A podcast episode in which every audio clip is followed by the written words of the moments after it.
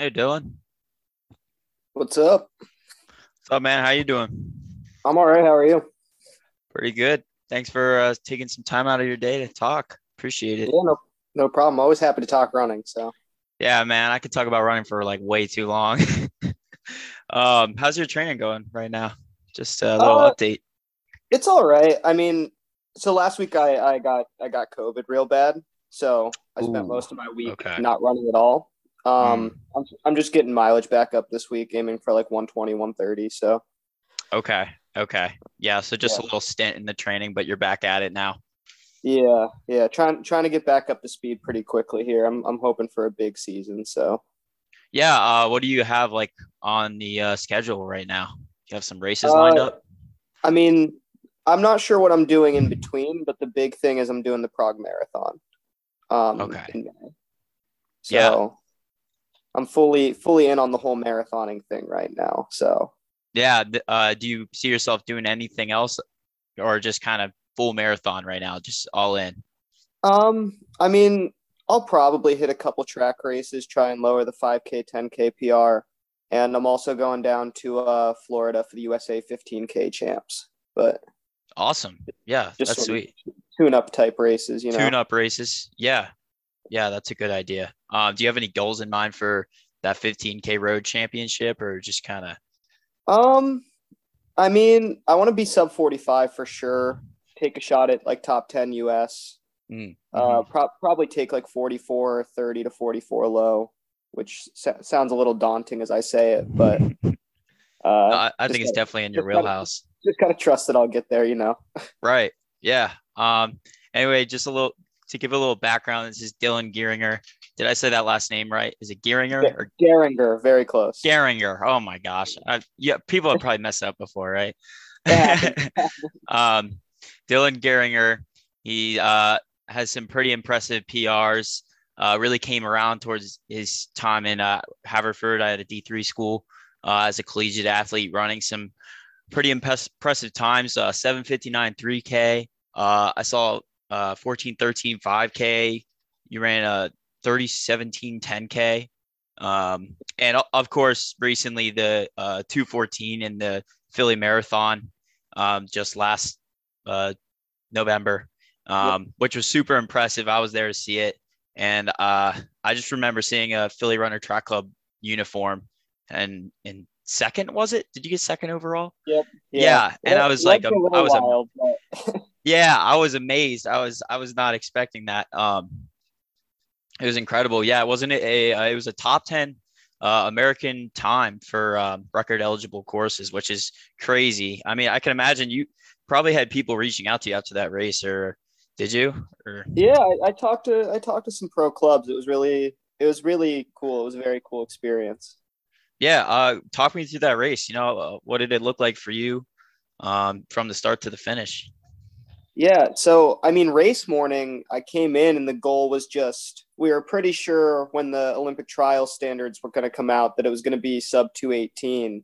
So my goal coming into the race was let's try and run sub 2:18, and I sort of put myself in a pack for that and came through 10K, averaging like 5:12 pace. So probably closer to like a 2:17 average. And I just kind of felt good from there and made an aggressive move, like way too early in a marathon. Not going to pretend I'm an experienced marathoner. I did some stupid things in that race. But yeah, made a big move there. And by the halfway mark, I had kind of caught the lead pack and was on a pace that I was not expecting. I think I came through halfway, maybe a little bit over 66:30, which some quick math at the time was like, okay, you're running quick here. Yeah, that's quick. And honestly, my first thought was, oh man, if this doesn't work out, my coach is going to kill me. Because the game plan was like, okay, let's not come through any faster than 68:30. So. Yeah. Wow. And then sort of around mile 14, that's where I caught the leaders. And I knew I had a big decision to make because at some point I was like 300 meters back of them. So obviously, like, I'm running faster than them at that point. So I've got to decide, am I going to go past them or am I going to stay with them? and sort of before I knew it, I was like kind of coasting past them. And at that point, only one guy went with me, the guy who eventually won. But we broke away pretty quickly. And I mean, it was surreal, like leading in Philly, like at home for me, mm-hmm. And just like seeing all my friends alongside the course. And it didn't occur to me how fast I was running until I got to 30K. And I checked my watch. And at that point, obviously it didn't work out this way, but I was on 2:11:30 pace, despite a slow start. Oh my god. So gosh.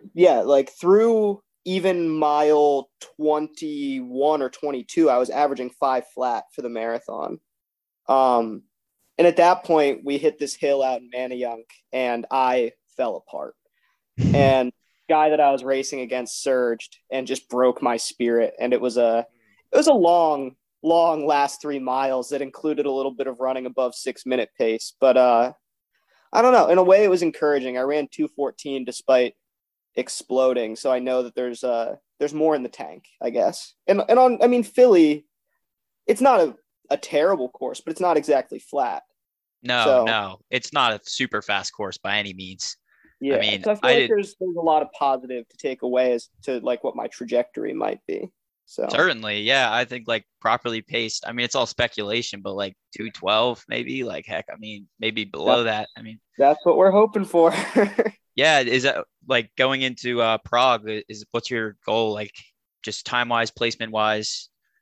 Placing Prague is so up in the air. Sometimes their field is super deep. Sometimes it's a little bit. I mean, I'm not going to be competing towards the top end regardless, but if I'm running 2:12, 2:13, I think I could find myself anywhere from like 7th to like 20th.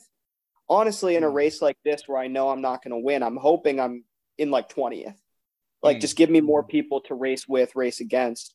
But I mean, my plan basically is to go out low fives, maybe 5:05 to start, 5:03s, and see what happens. Maybe come away with a 2:12 if everything goes well. But I want to be a little bit more savvy. Like, I felt very inexperienced in the marathon this first fall, which I was. Mm-hmm. And I think it's an event where being tactically smart probably pays off more than any other distance, just because there's so much that can go wrong. I mean, you know, you've done a marathon, so. Yeah, I kind of know the deal myself. Yeah, it can be brutal. It can be brutal. But yeah, I'm just trying to learn still, so. Yeah, I mean, so far your experience with the marathon is so high, you know, you haven't like really blown up bad. So, I mean, I guess you could call 6 minute mile for you blowing up to us. Maybe that doesn't seem like blowing up, but it certainly felt like blowing up. I mean, I felt like it was a struggle to put the next foot in front of the other at that point. I was seeing black, but you looked like you were hurting at the end, but when I saw the clock, I was like, out immediately after the finish line. So. Did you really? Oh yeah. Oh yeah. My gosh. I mean, that's when you know you put it all in. Like, I have mad respect for how you race that. Like, I mean, was that your first marathon or no? It was my first real marathon. So 6 weeks before Philly, I ran a marathon up in New York, the Mohawk Hudson Marathon. And I went in just being like, this is to learn the distance. And I went out in like 71. I closed in 69 and ran like a nice negative split 2:20 low, and just sort of like, but it wasn't ever like the goal of the training block. The goal was like, use this marathon to springboard into Philly. So first real marathon, I'll say. Did you think that race kind of, was it a good thing that you just got that experience before Philly? Like, did you feel tired going into Philly, or were you like fully recovered, kind of ready to go? Honestly, a week after Mohawk Hudson, and this is how I sort of know that it was like truly closer to workout than like an actual marathon. Like a week after Mohawk Hudson, I was putting together some like solid workouts again. So, I mean, I think I hit 100 miles the week after the first marathon. So like, I wasn't super beat up by it. And I think more than anything, what I valued about that experience was like, I wasn't aware how hard it was to fuel, like during a marathon, moving at like a decent clip. Cause I had like taken in gels and stuff before, but like sort of just during easy long runs, and it sits different when you're running quicker, that's for sure. And I had a nightmare of a time grabbing water bottles, that's for sure. I'm not coordinated, so.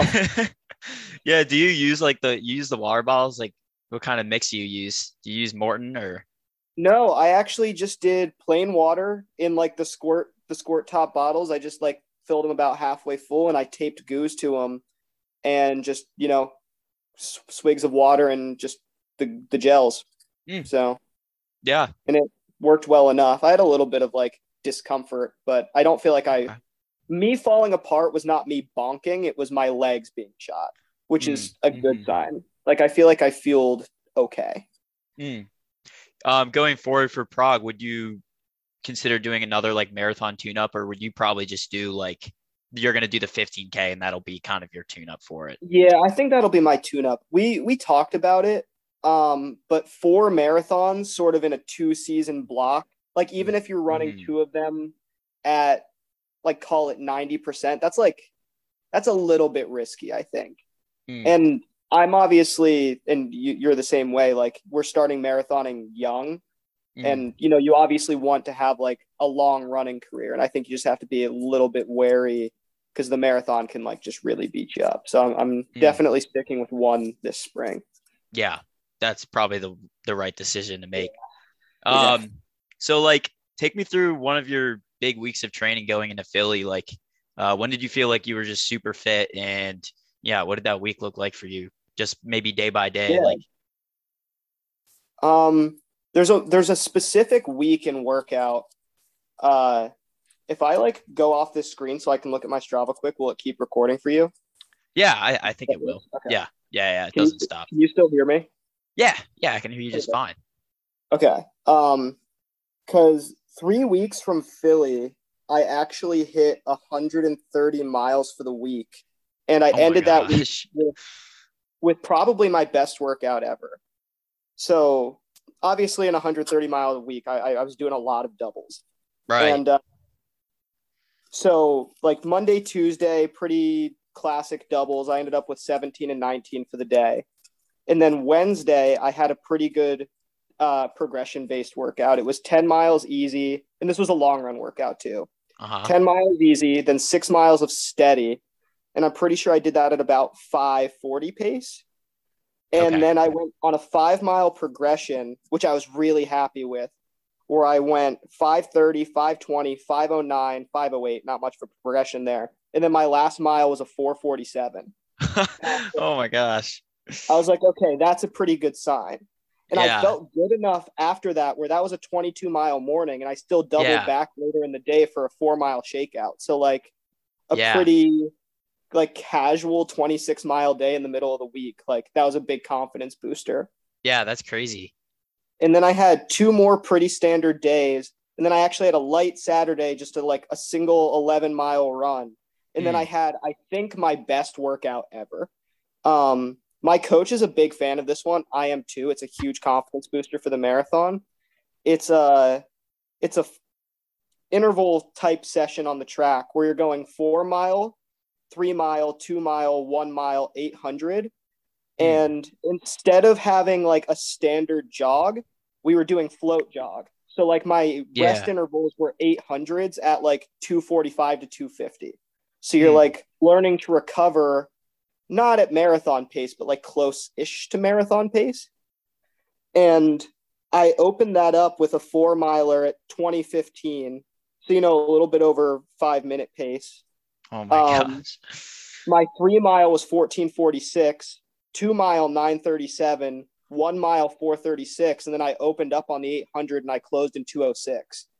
And for the whole thing, like a 12.5-mile workout, I averaged 5 flat. And at that point I was like, okay, I think I'm ready, because like it was in the context of a pretty big week too. And I've always gotten all of my confidence from sort of like the big numbers and being able to do good workouts without like sacrificing volume, because I think like most of my ability as a runner comes from sort of my ability to do volume. I don't consider myself especially like naturally talented. I was not special in high school. I think I can just run a lot of miles. And if you can run a lot of miles without getting hurt, you can kind of get places, especially in the marathon. if that makes sense. No, I think that's huge. Like for me this year, like I think one of my big goals is just not getting injured, because I keep getting injured every season. And like this last cross season was so disappointing for me. Like I wanted to be at least sub 25-30 for 8K. And like I was high 25s and like I was just injured all season. And thankfully I had a 15:04 5K to like close off my season, which I was happy with. It was like on the road. And I was like, I was not expecting that. It still doesn't feel quite real, because my track PR was like 30 seconds slower from like so, 6 weeks. A big sub 15 push this season, I imagine, right? Oh, I mean, no, not that fast, but you know, I would like to, you know, eventually run a sub 225, maybe within the next year. But anyway, I'm totally losing my train of thought right now. Yeah, but I think just staying healthy is big. I definitely agree with you there, especially with the marathon, because it's easy for things to take you out. But I mean, like, it's all about that lifetime mileage too. Like if you can just, even if you're not putting together great seasons, if you're putting together seasons without injury, like that lifetime fitness, it really accumulates. And I think that's, I mean, that's the big thing. Like consistency is probably the best ability you can have in the sport. So. Yeah, I agree. Take me back to, I heard you played football in high school. That's crazy to me. So I actually listened to D3 Glory Days and your podcast. Yeah. And that was when I was like, man, I got to talk to this guy. This guy's crazy. And plus I saw you at Philly and I made the connection and I was like, oh, it's this guy. But yeah, you played football. Like, and you said you had 7 concussions. Yep. That's what got me into running. Matt, what'd you play in football? I was a receiver. I'm too small to do anything else. I was quick. Like I had speed, not like at the time I didn't really have distance speed, but I was like, I was quick. I had one of the faster, like 40 times on my team, even as a young guy. But obviously I was just too small. Like I was taking bad hits and getting concussions, like at a concerning rate, but obviously it led me to all of this. So I can't complain too much.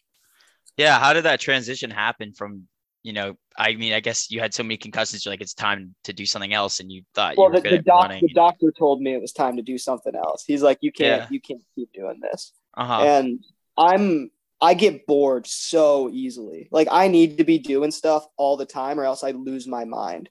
So I like needed a fall sport, and I knew I was not going to be any good at like soccer. Like that was just not my sort of thing. So like, it seemed like cross country was kind of my option, and I'm not going to lie, I hated it at first. It was miserable, but I think everybody hates their first like season of running, because when you come in out of distance shape, every run feels hard. And I didn't know how to pace myself at all. So like I was thinking I was a big shot. And like, I remember my first ever workout was mile repeats. Then it was my second day of practice and they threw me into 3x mile. And I think my first one was like sub 6, but then my last one was like 8:20. Because I had no idea what I was doing. Like I was. They probably didn't know what you were doing either. Like, what is this guy doing right now? And they thought I was an idiot. I was an idiot. That's fine. I mean, you're in high school, man.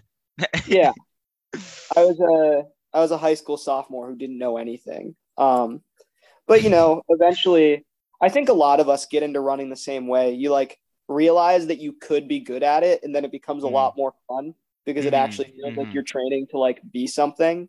And yeah, by my junior year, I was like, okay, I want to take this seriously. So yeah. Did you ever think that you could be good at running? Like even when I guess when you were playing football, you said you had one of the faster 40s. So like, did that kind of make you think running wasn't? Yeah. I didn't know anything about distance running though. Right.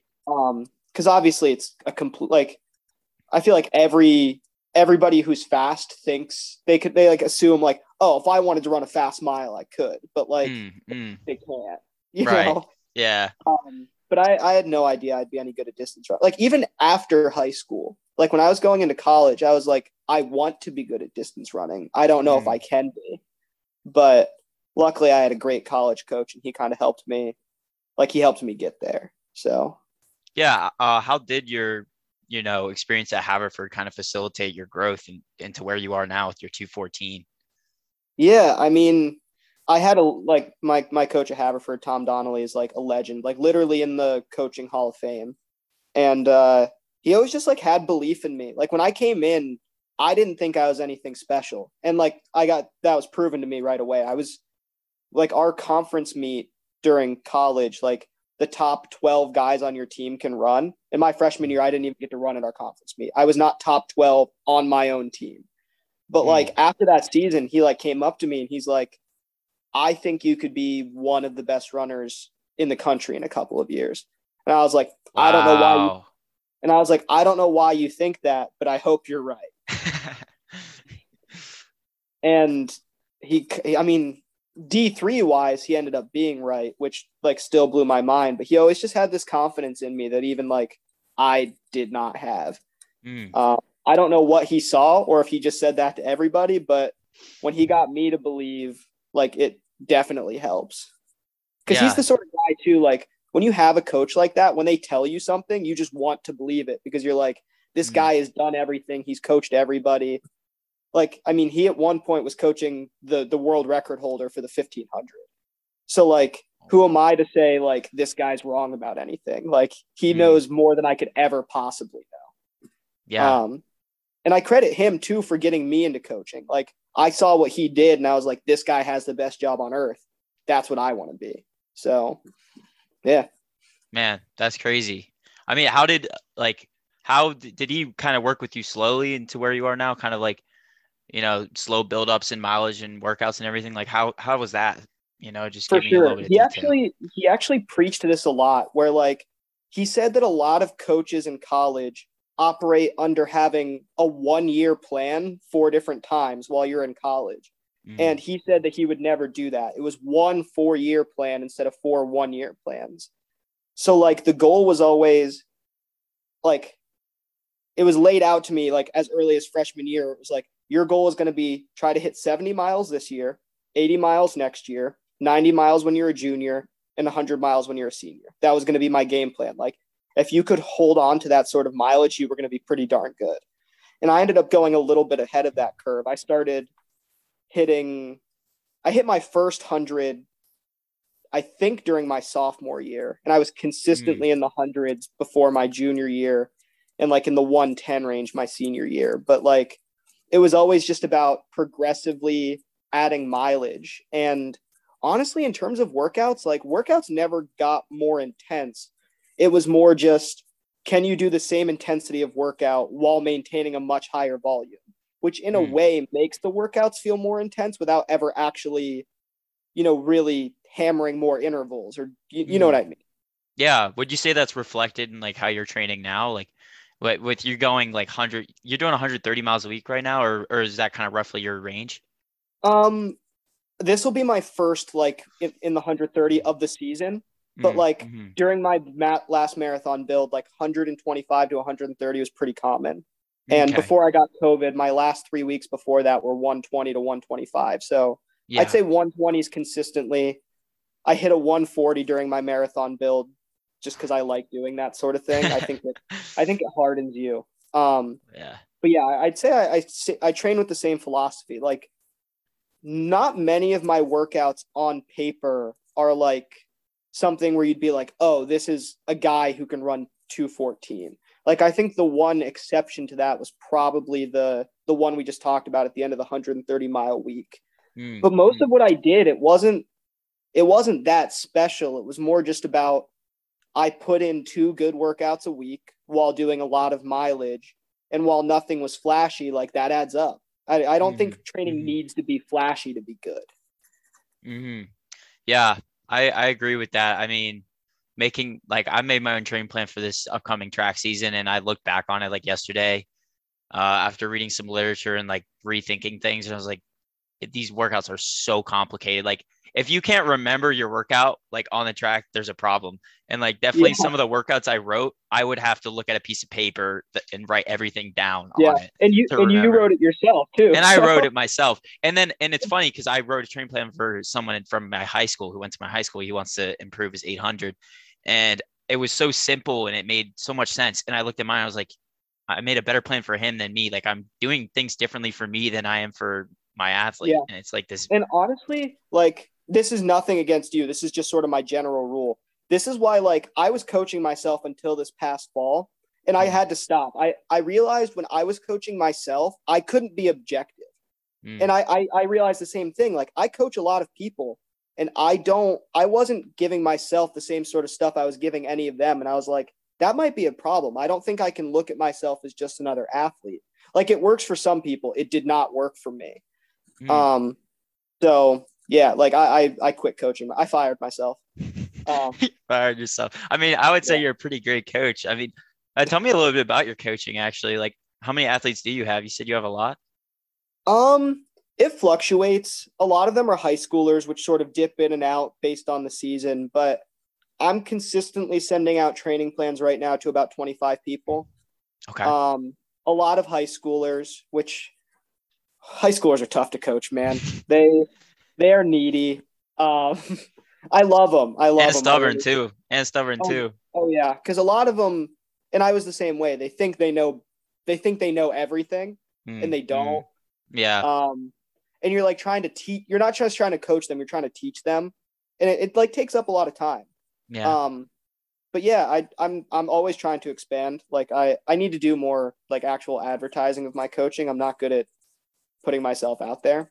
Because I'm like trying to make this like my whole living, the whole running and coaching thing. So I need to like learn to actually advocate for myself, but yeah, big roster. I have a lot of fun with it. And we've had good success. I mean, this last cross country season alone, we had a handful of state medalists. I should know the number off the top of my head, a bunch of state qualifiers. And, I was the head coach of a high school cross country team. And we won districts on both the boys and the girls side for the first time in school history. Oh, what team was it?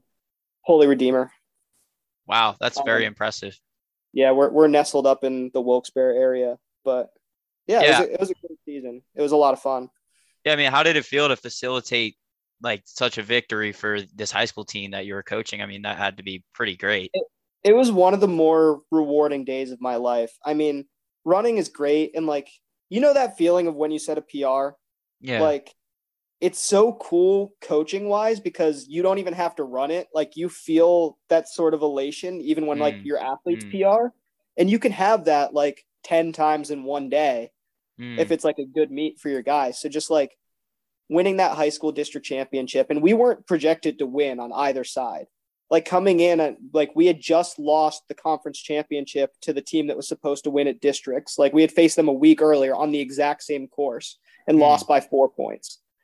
And we beat them by 13 at districts. And that was huge. And then on the girls' side, we like the meet finished and like I had scored everything by hand. And I had us losing by 1 point, but it turned out that there was two different runners in the top seven that didn't have full teams. So they didn't factor into scoring. And we ended up winning by 1 point after thinking we had lost. And it was just the craziest roller coaster ever. Yeah. So like being just so defeated that we had lost by 1 point to like, we just won the district title by 1 point. Makes the high even better. Oh, absolutely. Absolutely. Yeah. What did it look like coaching a high school team? I mean, were you an assistant coach or were you the head coach or? I was the head coach. Yep. Okay. Yeah. What did that like experience? What was that experience like for you?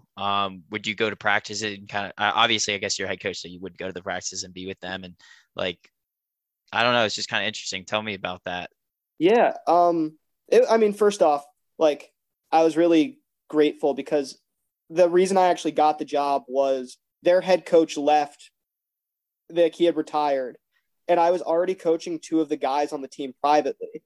And like, they reached out to the athletic director themselves and were like, you should hire this guy because they were just, I already coached them and they wanted me to keep coaching them. And if it was official, that'd be even better. And then like, they reached out to me and like hired me. And it was just kind of a magical first season. It's definitely different adjusting from coaching individuals to coaching a full team. But it was just so much fun. Like I got to run with the team a lot, which I really enjoyed. I think they really enjoyed it too, especially like after the Philadelphia Marathon and like the whole top 10 US thing, like they love to be like, oh, like we're running with a 2:14 marathon. Like that part was fun. Man, I would be saying that all the time. I'm just like another guy to them. Like I'm just their coach who shows up in practice every day. So it's like this weird dynamic, but yeah, it was a great experience. I want to keep coaching at the high school level. I think it's a fantastic and rewarding experience. So yeah.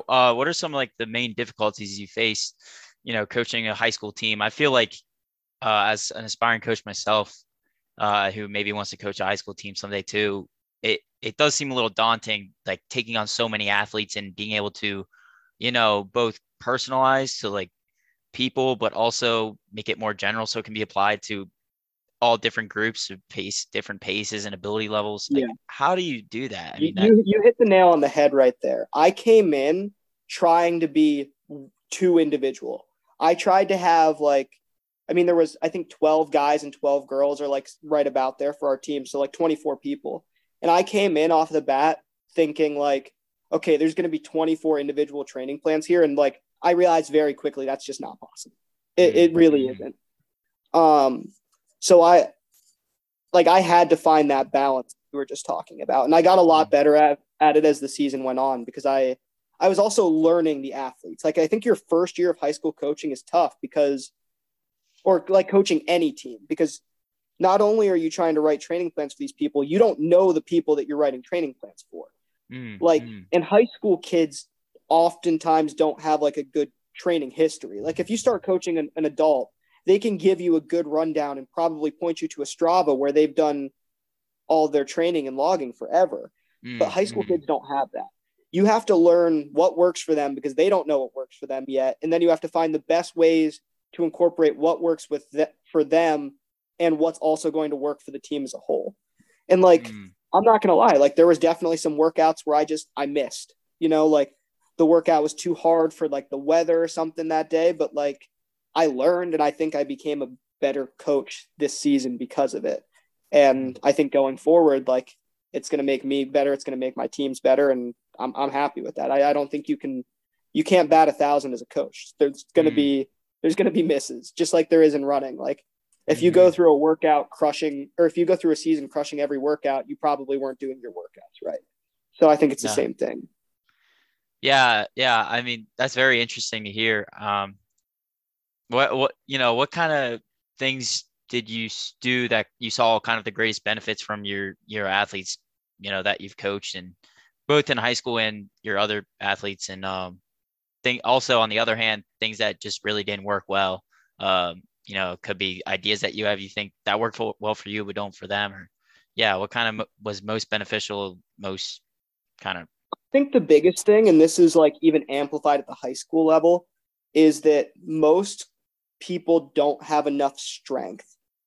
Because a lot of like college systems, and especially a lot of high school systems, are so speed focused. Like even during cross country, like I was looking around the league and I was seeing like, oh, this coach is having his athletes rip 200-meter repeats in July and August. And I was like, that's interesting. That's not how I would do it. And I think I just focus a lot, especially early season, on just like a ton of mile repeats, a ton of tempo work. And I didn't even realize this until like more recently, but I'm basically mimicking the Haverford system, but like on a more individualistic scale, like taking the workouts that I really enjoyed from that and incorporating a lot of those and just like sort of building up strength, because that was really the focus of our whole program. Like obviously during track season, we hit plenty of intervals, but like the underlying thing was like high volume, low rest type workouts. And I find that really works for a lot of people. And I'd say in terms of like what I missed with is kind of thinking that works for everybody and being stubborn sometimes. Like, I feel like as a coach, you have a tendency sometimes, and this is speaking like about me, but I assume it applies to other coaches, is like, sometimes you'll see the writing on the wall that like this part of the system doesn't work for this kid, but you're stubborn about it. And you're like, it'll work eventually. And I think like I've been learning, but need to continue to learn to be more flexible. and like not be so married to what I like, because not every kid is going to like the same thing. Not every person's going to thrive in the same system. And you got to learn to tailor the system to the person and not try to tailor the person to the system. Yeah. Yeah. What are some of your favorite workouts you like to prescribe for your athletes or yourself? Or I guess you're not self-coached anymore. So maybe answer for your athletes first, and then maybe tell me what your favorite workout is for yourself. I love mile repeats. Mile repeats with 200 jog is my favorite thing to give anybody. I think it's so versatile. Like, you're getting a short snippet of rest, probably 60 seconds, and you're just building this big aerobic base. I love mile repeats. And on the speed side of things, my favorite type of interval is 300s. I think you can sort of fake 200s whenever you need to, like no matter what's happening in a workout, but 300s can really get you and get the lactic going. And I think I just really like to prescribe 300s. And sometimes if I'm feeling a little mean, I like the 300s with 100 jog. And that really gets people, those are hard. That really gets people in their well, which I think is good for people sometimes. Yeah. In terms of me, I can tell you that I avoid tempos like the plague. I hate tempo work. Really? Like long uninterrupted stuff. I can't do it. I'm not focused like that. Like, I think what surprises a lot of people about me, if you like go through my Strava, you'll find like a lot of like 8 or 10 mile tempos where I do it entirely on the track. Like, I don't really do any work on the road. I don't like the road. Everything you're saying right now is contradicting your marathon. Oh, I know. I like. You don't like the road. You don't like tempos. But I don't think everybody needs to be on the road for long tempos to be a good marathoner. Like, I like the uniformity and like knowing exactly what pace I'm on. Like, if I'm prescribed an 8 mile tempo at 5 flat pace, I'm perfectly happy to go off and click 75s for 40 minutes. Like, that doesn't bother me. Like, some people that would bore them and they'd go crazy, but I'm not going to complain about that. The road is boring to me and it stresses me out because I never know what pace I'm going. Right. Yeah. Yeah. So I hate tempos. I love mile repeats myself. I love 800 repeats, really anything in the ballpark of like intervals of 800 to like, love 800s, 1Ks, miles, even up to 2 mile intervals. Like, that's my sort of sweet spot. 2 mile intervals. I like 2 mile intervals. Those are nice. Yeah, those are nice. Yeah, like I find big benefit from them. A good 3 by 2 mile, like 3 by 2 mile is a pretty classic workout. And it's nice because you get through one rep and you've done 2 miles of work already, but you only have 2 intervals left. Like, that's fantastic. You can wrap your head around 3 reps of anything, I think. So yeah. When you say you hate tempos, like, you mean on the road, but on the track, you don't mind them, or you just hate them in general, and they're just a little better on the track? But they're bearable on the track. So would you say you like the monotony of just going around a circle? I like the track a lot. Yeah. Like, so I live in a very hilly area. I don't live in Philly currently. I live outside of Scranton in a place called Dunmore. And I like live at the top of this huge hill. Like, if I was to go that way, my first mile is 250 feet downhill. So I hardly ever go that way. I spend so much of my time running a quarter mile from my house at this little gravel track. And like, sometimes I'll just go out there and do like a 9 mile run where I'm doing like a quarter mile to the gravel track, however many laps, quarter mile back. And that's my run. And I'm perfectly happy with that. Yeah. And you get the soft surface. I mean, exactly.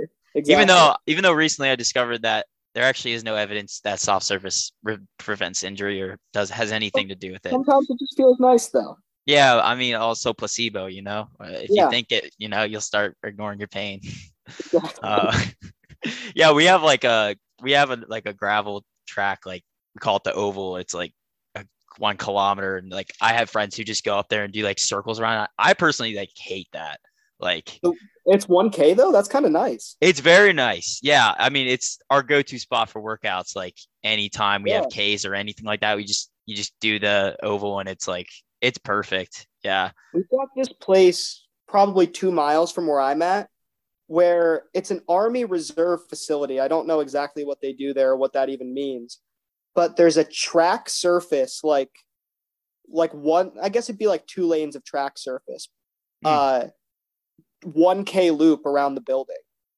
A That's 1K cool. track surface is pretty nice. That's elite. Now, the only issue is it's not entirely flat. You're getting like 20 feet per loop. Okay. But if you're doing like 1K repeats, like for like in prep for cross country, I think it could be perfect for that. Man, not that's that very that cool.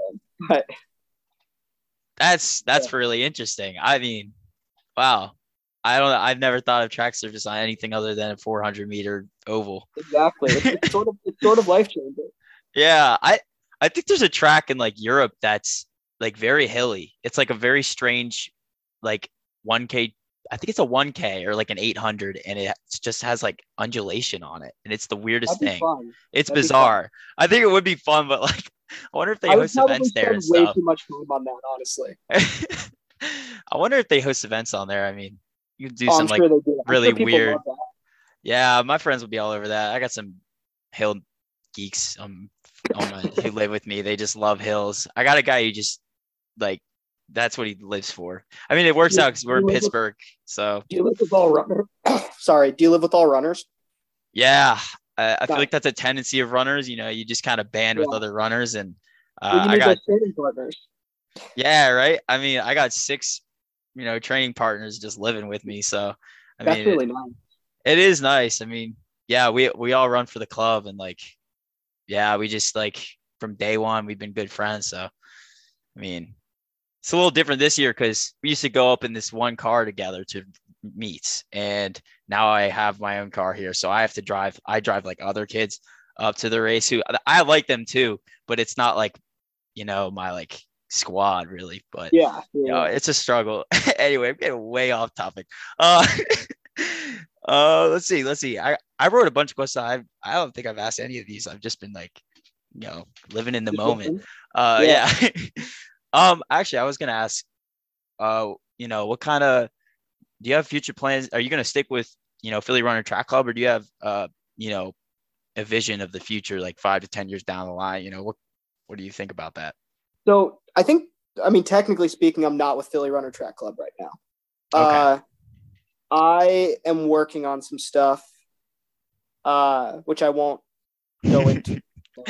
Yeah. Hoping to be sponsored officially shortly here.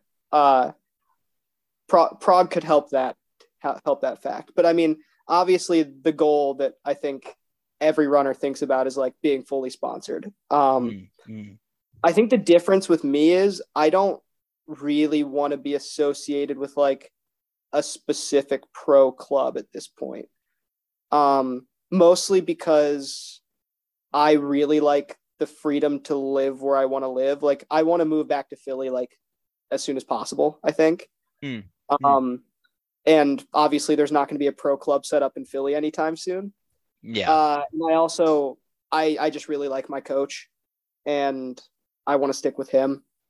So I'm looking for sort of a sponsorship that'll allow me a lot of freedom and, you know, to be where I want to be coached who I want to be coached by. But, yeah, I'm staying all in on this thing, coaching, running, seeing if I can make money doing that, or at least enough to just keep doing what I'm doing, which is really all I need. I don't need money. I just want to run fast. So you just want to do what makes you happy, man. Exactly. So take me through a day right now. I mean, are you coaching currently? I mean, you are, right? You have athletes. Yeah. What does that look like with both, you know, hitting some crazy mileages and, you know, coaching? The nice part about coaching is I can get training partners sort of whenever I want. I can just be like, I know you're running 10 miles today because I gave it to you. So let's meet up for that run. So like this morning I ran 10 miles with one of the athletes that I've been coaching longer than anyone. He's a really promising he's a freshman in college, but he's not running for his team.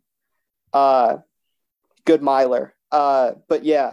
Ran with him this morning, came back, napped, key to high mileage, went to practice with my high school team, ran ran with them, added a little bit extra on, came back, cooked dinner. I'm huge on cooking. Cool. I have plenty of free time for that.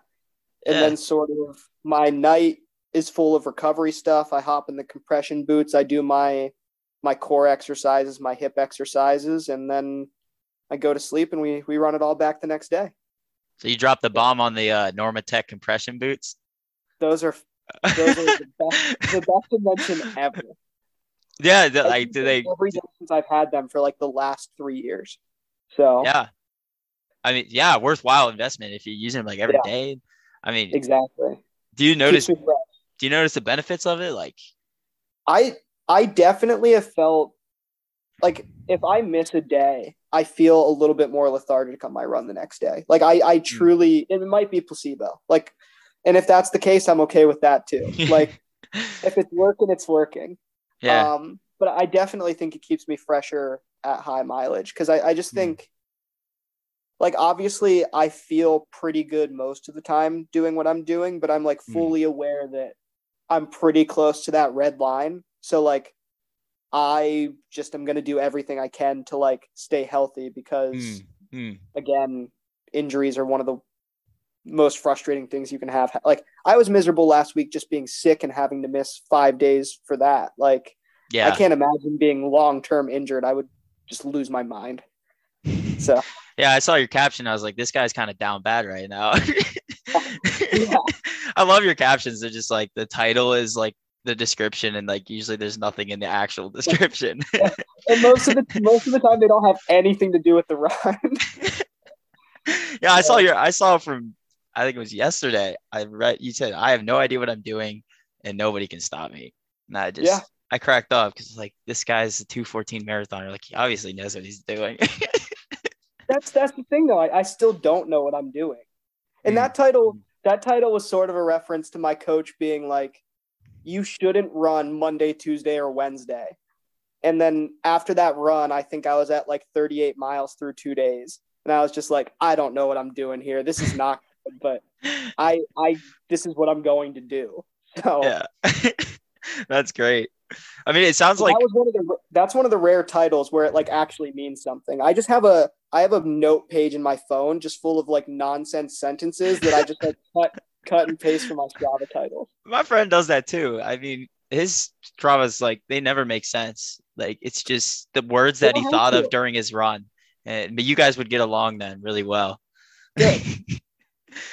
Going back to, you know, your days, you know, what your days look like this time around. It sounds like everything just kind of intertwines well with your running and your coaching because you get the athletes to like run with you. But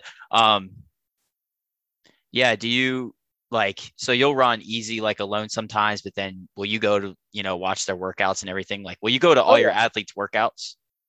Not all of them, just because they don't all live in the same general area, but like I attend a lot of workouts and sometimes I'll like incorporate their like rest intervals into my easy run or something like that. Or sometimes I'm just standing there watching, which I try to avoid this time of year just because it's so cold and standing out in the cold is miserable. So I try to get some running done during that time. But and like sometimes if it's a workout, like that's sort of a nice part too. Like I have athletes of all ability levels. And for some of them, like a good tempo or steady run might be 7 minute pace or high sixes. And I can comfortably do that for my easy pace. So not only can I be getting my mileage in, but I can be actively helping them through their workout. Like I can pace them and it's not like affecting my running. And then that's good for everybody. Yeah.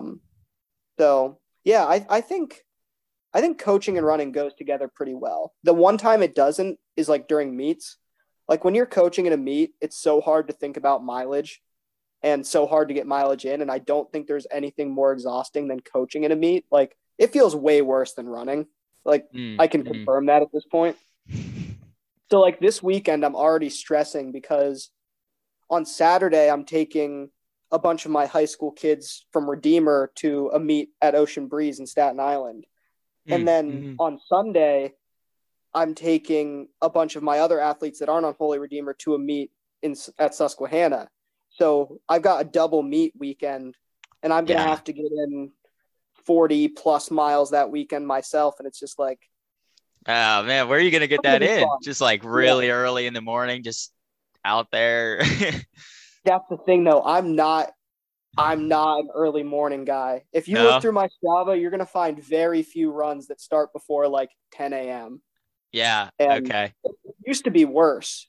You can find some stuff in there where I was like doubling and it was like 2 p.m. and like 6 p.m. I 3 hours in between your runs. Yeah. I don't recommend that, but I'm more structured now that I'm taking it more seriously, but right. Yeah. You have more time on hand to like, exactly. You know, structure your life around running rather than the other way around. I don't have excuses now. If I don't run until the afternoon now, it's purely because I'm a lazy procrastinator, which I am. But that's on me. You said you like to cook. What do you I love to cook. Tell me a little bit about that. How much Italian food? Italian food all the time. I cook so many different pasta dishes and so much pasta. Like at one point I was keeping track of like how many pounds of pasta I cooked. And I want to say it was like a 3-month span last summer where I consumed like 32 pounds of pasta in 3 months. And it's crazy. Yeah. It's like, that's like half a pound of pasta, like per day almost. Like it was, it was absurd. But that's what I like to do. I like to cook. I like to experiment. I bake a lot. It's fun stuff. That's really cool. I feel like it goes nicely because like, so for a lot of people running is like that stress reliever, but sometimes when you're like taking it very seriously and you're like, oh, if I don't run well, then I probably don't have enough money to continue to like live this lifestyle. Like it can actually be kind of stressful. Mm-hmm. So like cooking sort of has replaced running as being like my main stress relieving activity. Yeah. So. It's hard to think of running as like not being a stress reliever, like actually inducing stress just because like it does sometimes though. Yeah. Like I mean, I can imagine like workout sends me spiraling. But it does. Just one bad workout and you're like down bad. I think that. That's another advantage to not coaching myself, because when you coach yourself and you have a bad workout, then it's not only you as an athlete being like, man, you suck, but your coach is also like, no, you do suck. Like you made a bad workout for yourself and you're bad. Yeah. But now I have a coach that'll just be like, nah, dude, chill. Like you had a good workout literally Tuesday. That was one of the best ones of your life. Like, you didn't lose fitness in 3 days. Like, that's not how this works. So, yeah. Yeah. I mean, how many bad workouts, quote unquote, how many bad workouts did you have like during your Philly block? Like, would you say? That was a good seat. Like, I only had one workout that was like off mark, I would say, for like a 4-month span, which does not usually happen for me. In college, I would say, I mean, you can look at my TFIRS page and be like, oh, this guy was all over the place in college. And I talked about that in the podcast a little bit. Like sometimes I didn't have it at all. And like last season was the first one where I felt like everything sort of clicked the whole way.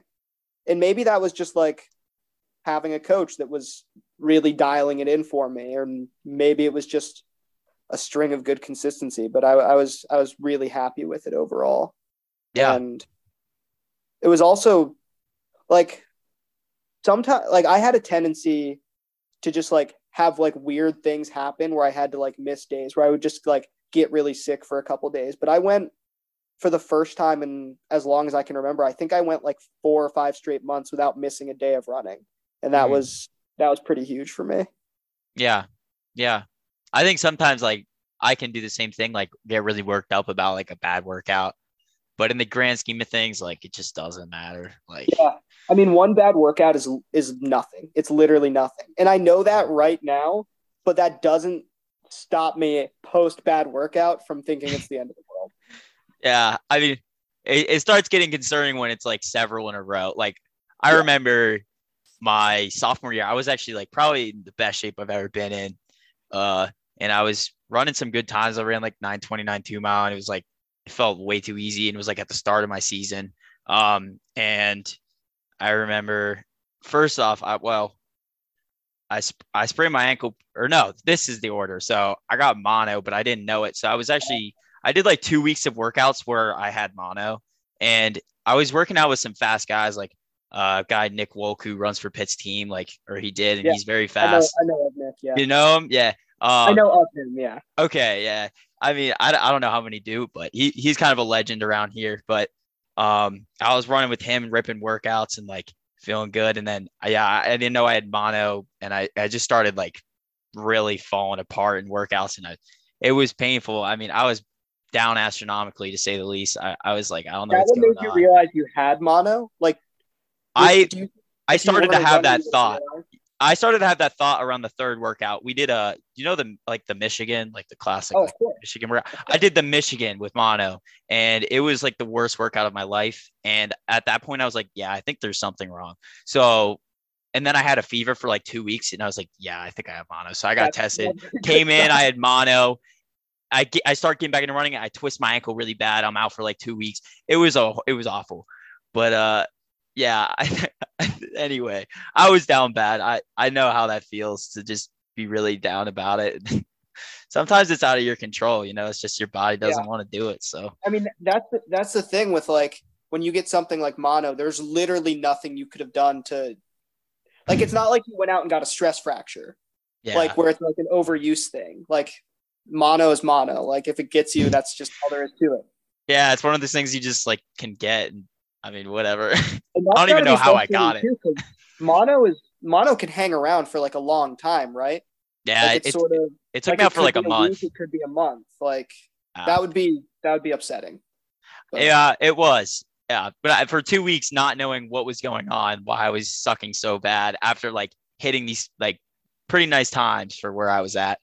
Were you like a little bit relieved when you were like, oh, like, this is what's wrong? It's not just when I figured out, I texted Wolk and another partner, Nick Cardamone, actually. We were love Nick. He's great. I love him. And hey, shout out to Cardamone if he's watching this video. Anyway, I messaged them right after I figured it out, and I was like, yeah, I had mono when we did the Michigan.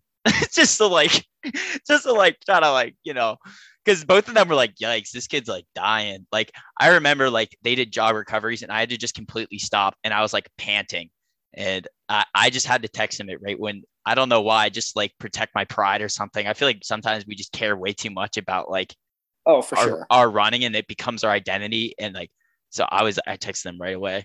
I didn't want them to think I just had a bad workout, even though at the end of the day, who cares? And the reality of it is they probably like, I mean, they were obviously going to be upset for you that you had mono, but they probably didn't think twice about you having a bad workout. I don't think they did. No, I think they could have cared less, honestly. They probably forgot about it a day later. They probably remembered again when I texted them, but yeah, it's quite funny. Yeah. Speaking of debilitating things, did you ever have any like big injuries that you had to overcome, or anything else? Injuries, not well. One, right at the beginning of COVID, I tore my labrum in my hip, and that was super annoying.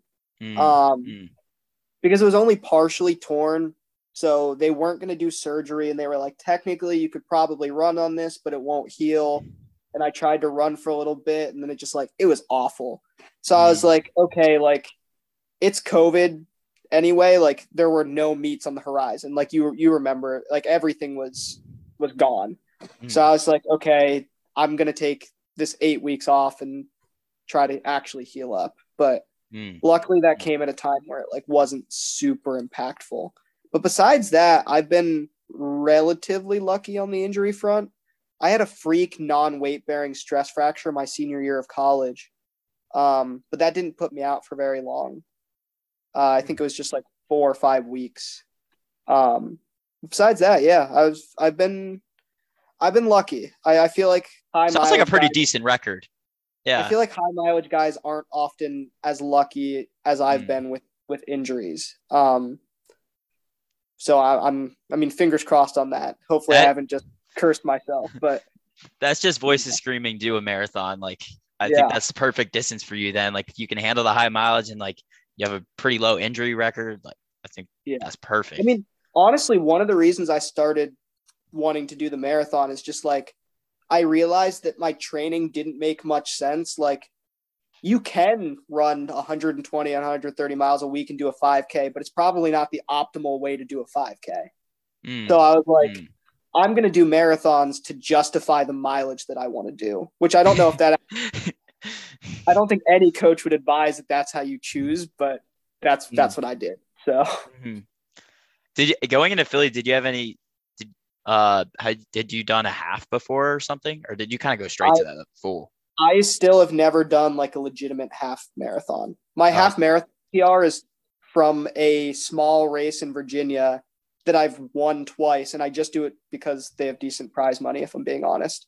And my half marathon PR is slower pace wise than my full marathon PR currently. So, so you can just count your half PR as the 66, 30. I mean, that's pretty great.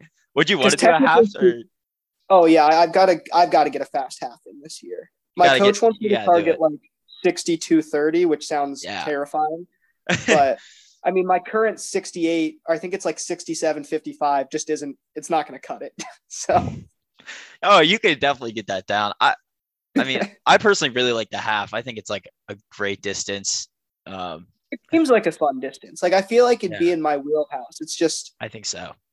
Half marathon opportunities are like strangely hard to come by, I feel like. I want to do a good 10 miler too. Yeah. I'm thinking about doing Cherry Blossom this spring. I wanted to do Broad Street desperately, but it's the week before my marathon. So like, nah, man, I want to do that one too. It was on my graduation weekend. I might just skip graduation weekend. Priorities. Yeah, priorities, right? No, Cherry Blossom's a good one. I've heard really good things about that race. Yeah, 10 milers are fun. It might be the U.S. 10 mile championship again. It was last year. I don't know about this year, but if it is, then I'm definitely doing it. Yeah, you could probably get into the elite field. That's what I'm hoping, because I really want to spend like this year sort of making a name for myself sort of on the U.S. road circuit, because I mean, Philly doesn't get tons of attention as like a marathon because it's not like one of the big majors. I just feel like for a branding and sponsorship purpose, like I need to be making like splashes at bigger races, or at least trying to. So Prague's your first, or 15K road champs, and then Prague. Those are kind of that'll definitely get your name out there if you have good performances. I mean, yeah, for sure. I mean, if I run fast if I don't run super fast at Prague, nobody will notice because it's not even in the country, but I think if I can run like 212 or 213 there, it should draw some attention. I run another 214, I don't think it'll register for anybody. So, I mean, you were on the top 10 list for record eligible courses this year as an American. So I think your name's kind of on there already, but I mean, I don't think most people would know who I am. Like maybe in like the Philadelphia area, but like, I think if you asked any of the other guys on that top 10 list, who's Dylan Gearinger, there's not a single chance they know that. That's funny. Like, you might be right. I don't deserve to be known by them, but I want to be. So. Yes, that's the goal. Be known by the best. Except for Galen Rupp. I don't want Galen Rupp to know who I am. I'm scared of him. You're scared of Galen Rupp? Oh, yeah. He's intimidating. He's Galen Rupp. I mean, he's Galen Rupp. He has no social media. He never says anything on, like, there's no trace of him on the internet. He's just a beast, smashes all the races. He's just built to run. He's a running machine. That's just what he is. He runs scary too. He runs right up on your heels, even in the marathon. He won't be on my heels, so. Did you watch the Olympics marathon with Kipchoge and Galen Rupp? Of course. Did you see that encounter they had? Yeah, and same thing happened in Rupp's first marathon when he was clipping Meb's heels at the trials. Yeah, like he's kind of known for that. You know, he's actually the reason. Well, I'm very vaguely. Do you remember the awful weather year at Boston where all the elite field dropped out, basically, with like the pouring rain and Yuki won? I don't know that one specifically. Okay, well, Galen Rupp dropped out of that race. and thought he was in really good shape. So he went to Prague like 5 weeks later and ran his 206. That was like his best marathon by a lot at the time. So I was like, if this course is good, is like Galen certified, which not many things are, like, it's got to be good enough for me. It's got to be a fast course. So that's how I took Prague. A little incentive. Okay. All right. But did your coach also think like, hey, you should do this? Or was that purely your decision to do Prague? So originally I was going to do the Pittsburgh Marathon. But then he was kind of like, I don't know if that makes sense because the Pittsburgh Marathon is quite hilly, as I'm sure you would know. So he was like, if you're going to do a marathon this spring, which I don't think you need to necessarily, like, I think it should be something like flatter and fast. So I was like putting out some feelers and there wasn't much, just because like the big marathon in the spring is obviously Boston, and Boston is so, I mean, it's hilly. It's the weather's so hit or miss. Mm-hmm. And I like just on a whim was like, I'm going to reach out to the Prague race director and see if they'll, you know, have me. And they were nice enough to offer me a hotel, you know, personalized bottles, elite entry. Like all I had to do was fly myself there. So I was like, can't pass up that opportunity. And we sort of locked that one in for the spring. That's awesome. On the topic of famous athletes like Galen Rupp, do you have a favorite athlete? Running or just in general? Let's do running and in general. Let's do both. Okay. My favorite runner, who's currently like very big right now, is Sarah Hall. I think Sarah Hall's amazing. I love her style because I feel like I identify with it, which is that she just likes to race a ton and like go big. Like I respect that she's not afraid to race like two half marathons, a 20K and a marathon all in the same season. And she's like done the two marathons in the same season thing like two or three times now. And I just feel like not many like top end racers are like her. Yeah. Like so much of running now is like the sort of Bowerman approach where you see them like two or three times a season, like tops. And I like the runners who like put themselves out there. And I just think she's pretty awesome, and breaking an American record at 38 years old is a pretty baller thing to do. That was an awesome race. That was fantastic. Yeah. Sarah Hall is super cool. Her and Kira, like, yeah. The Kira thing. Kira's performance was incredible. Yeah, was like, what? 37 too. 37 and 38 gives us hope that we can be runners for a long time.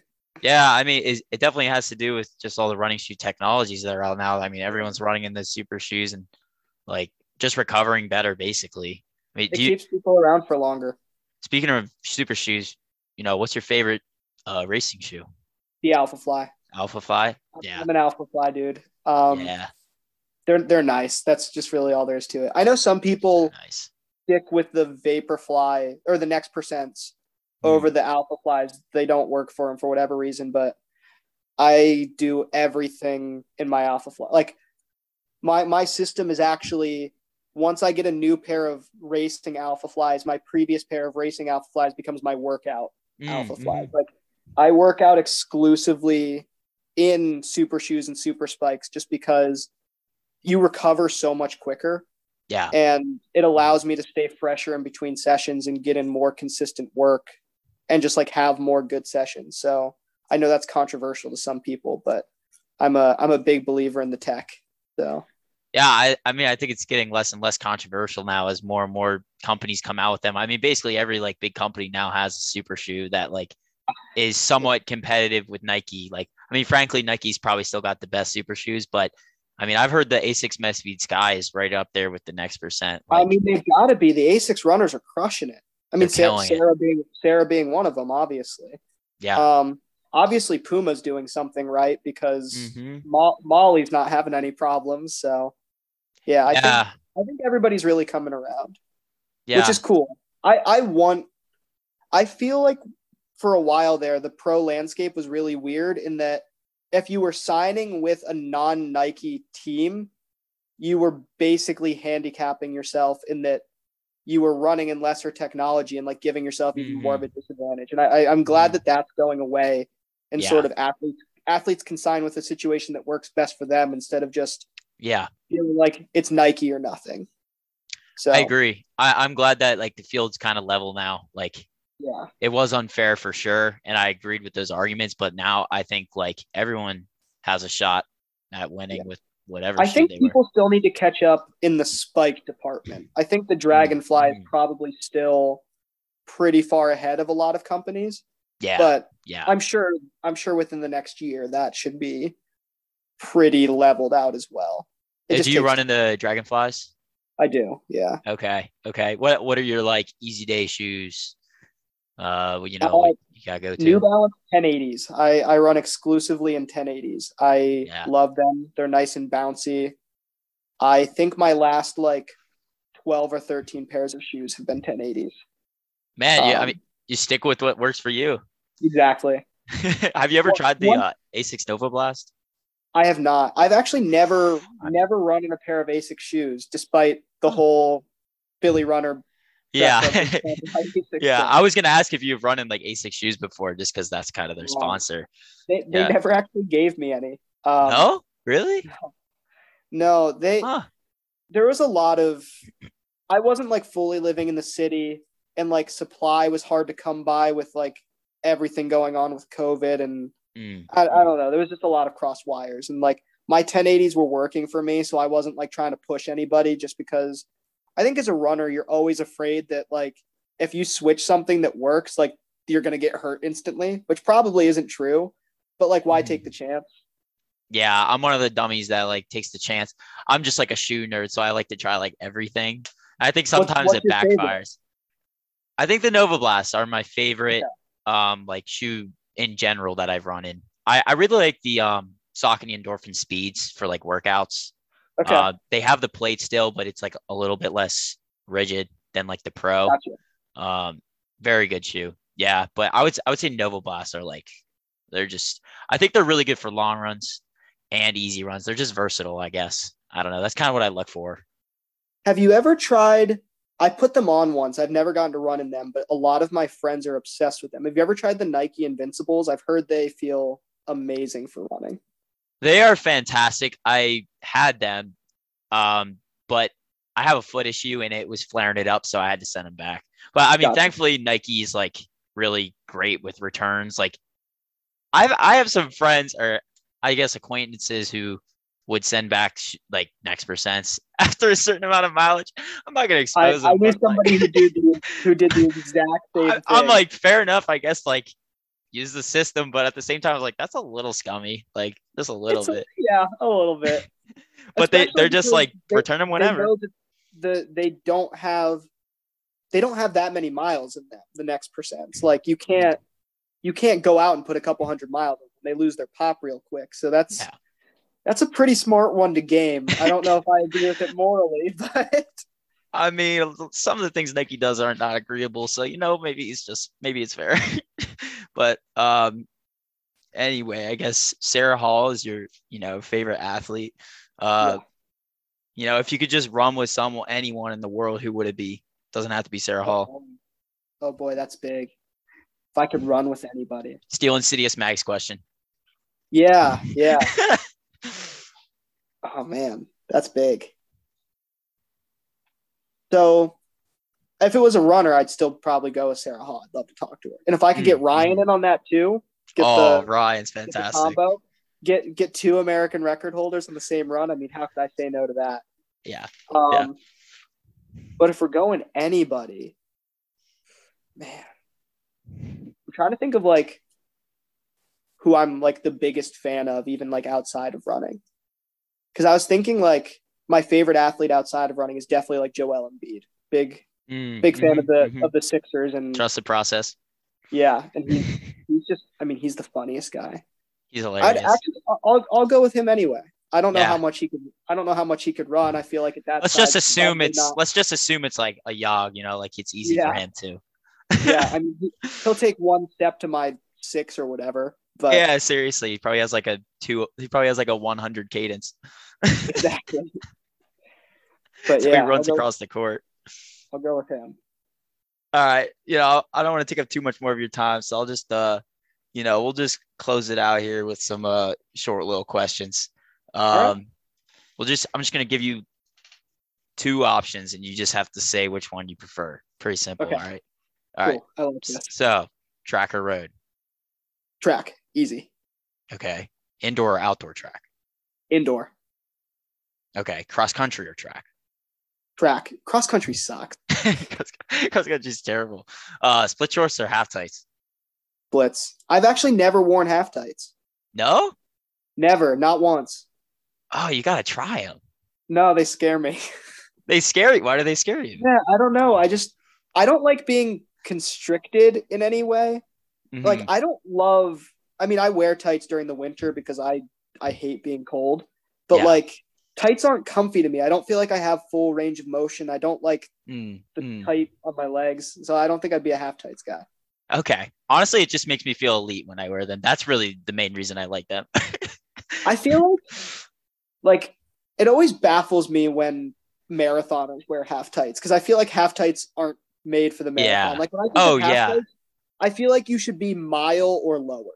Like that's sort of what I associate it with. Yeah, like that's fair.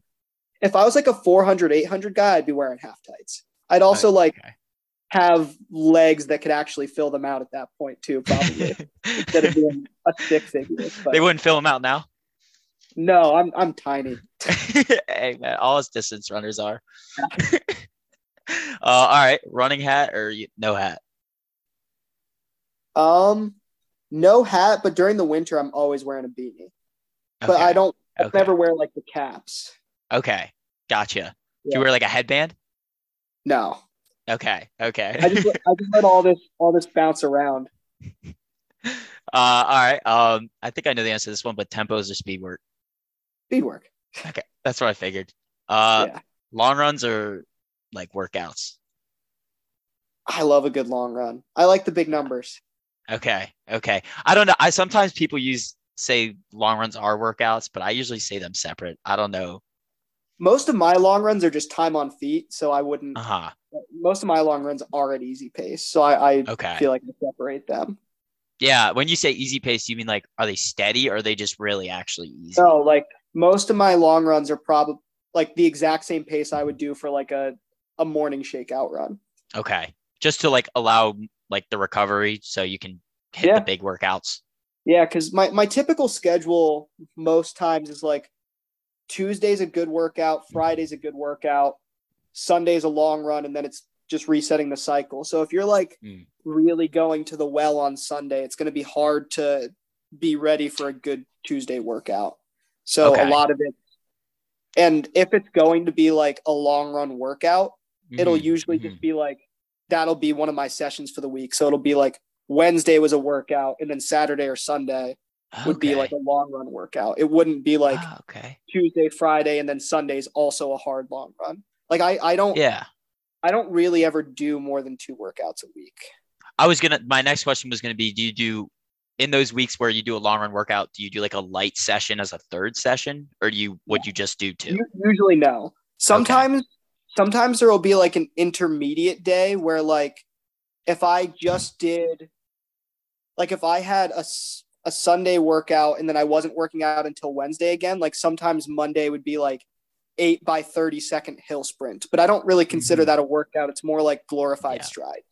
Yeah. Just a little bit of like explosiveness drills. Yeah. Gotcha. But definitely never like three workouts with even one of them being light. I don't think I've ever really done that. Okay. All right. Half marathon or marathon? I don't know. I guess it's got to be marathon. You haven't done a half, I guess. Yeah. Smashing that kudos button on every Strava activity or only giving kudos to activities that catch your eye. I take a lot of flack for this, actually. I don't give many kudos. Oh, man. There are like people I'm really good friends with that I just like don't follow on Strava. I'm bad at following people on Strava. Mm-hmm. I don't look at it that often because it makes me anxious. Like I'm somebody who, if I see somebody who I like know I'm going to race, like have a really good workout, like that stresses me out a little bit. Like I want to see my friends have good workouts and like give them kudos, but like, I don't follow people that I have to like really race because I'll just stress myself out, you know? I agree 100%. Like I avoid it.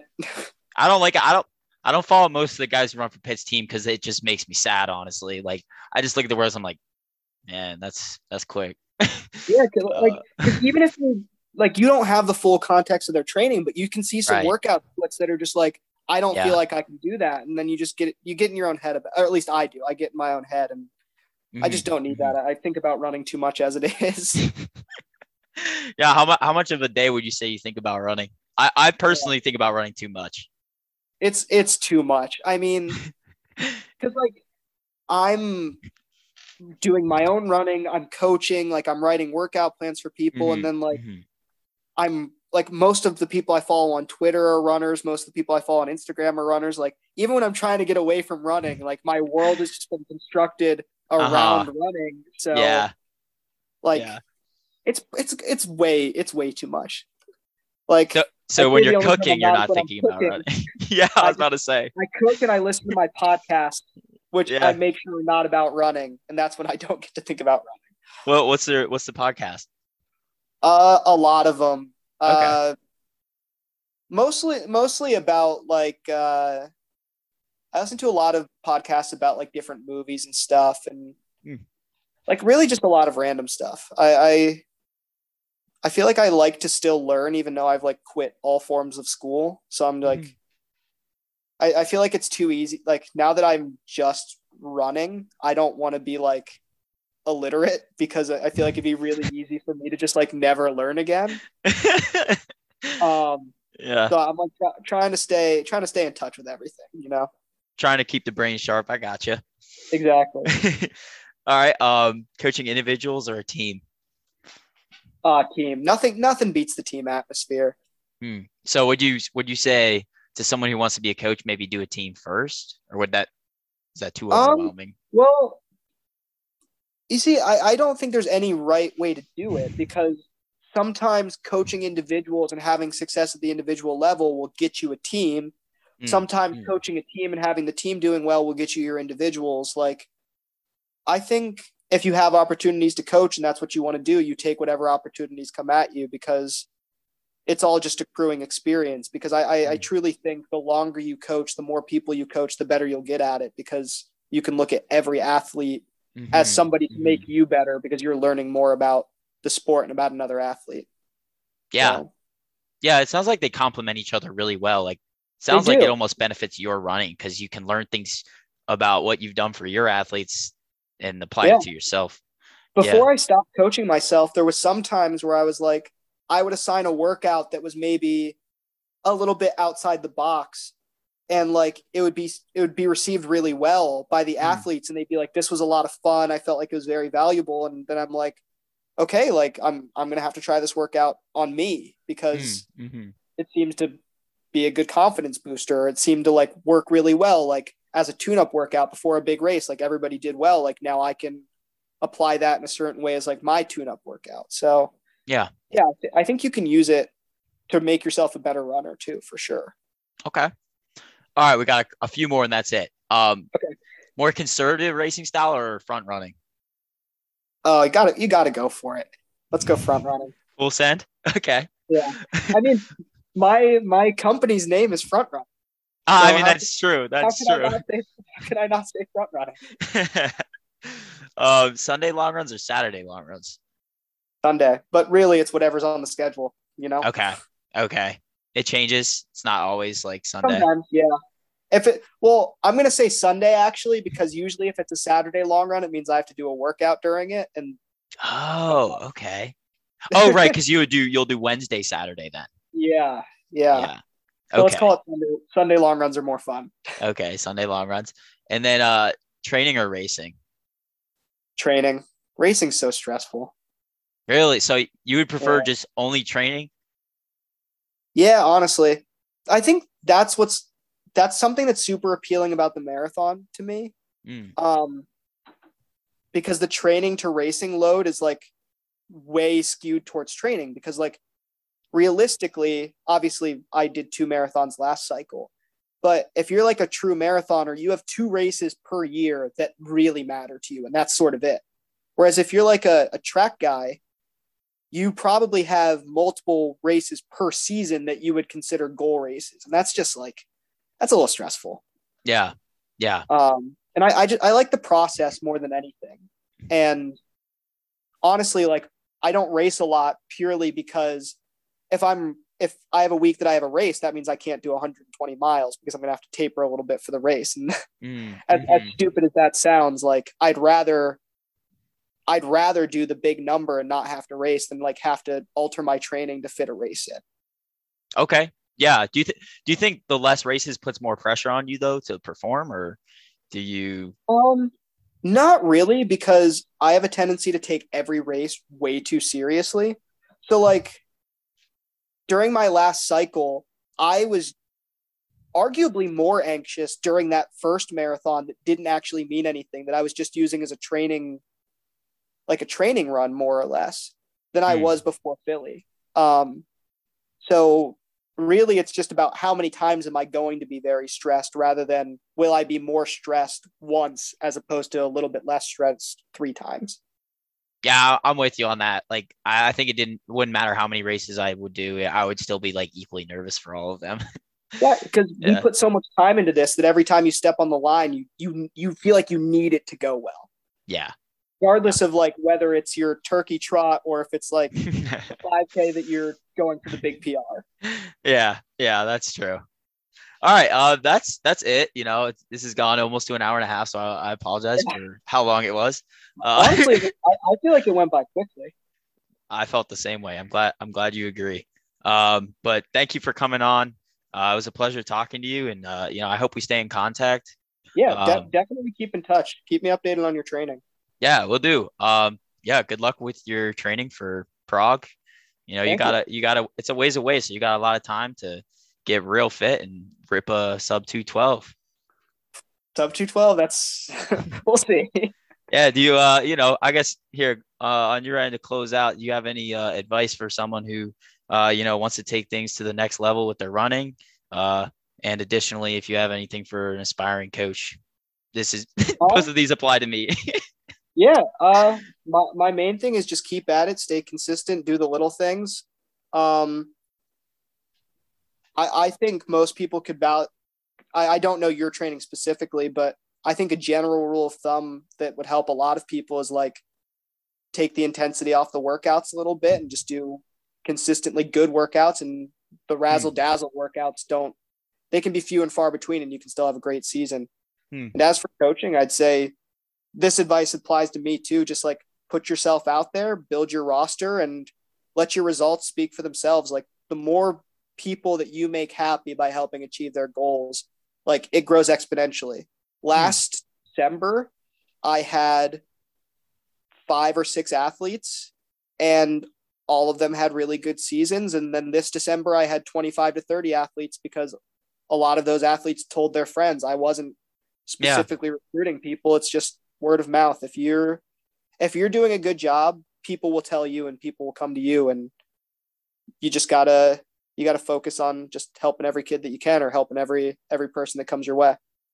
All right. I'm on a good start then. I got a couple athletes. Yeah. So here we go. Well, thank you so much, Dylan. I really appreciate it.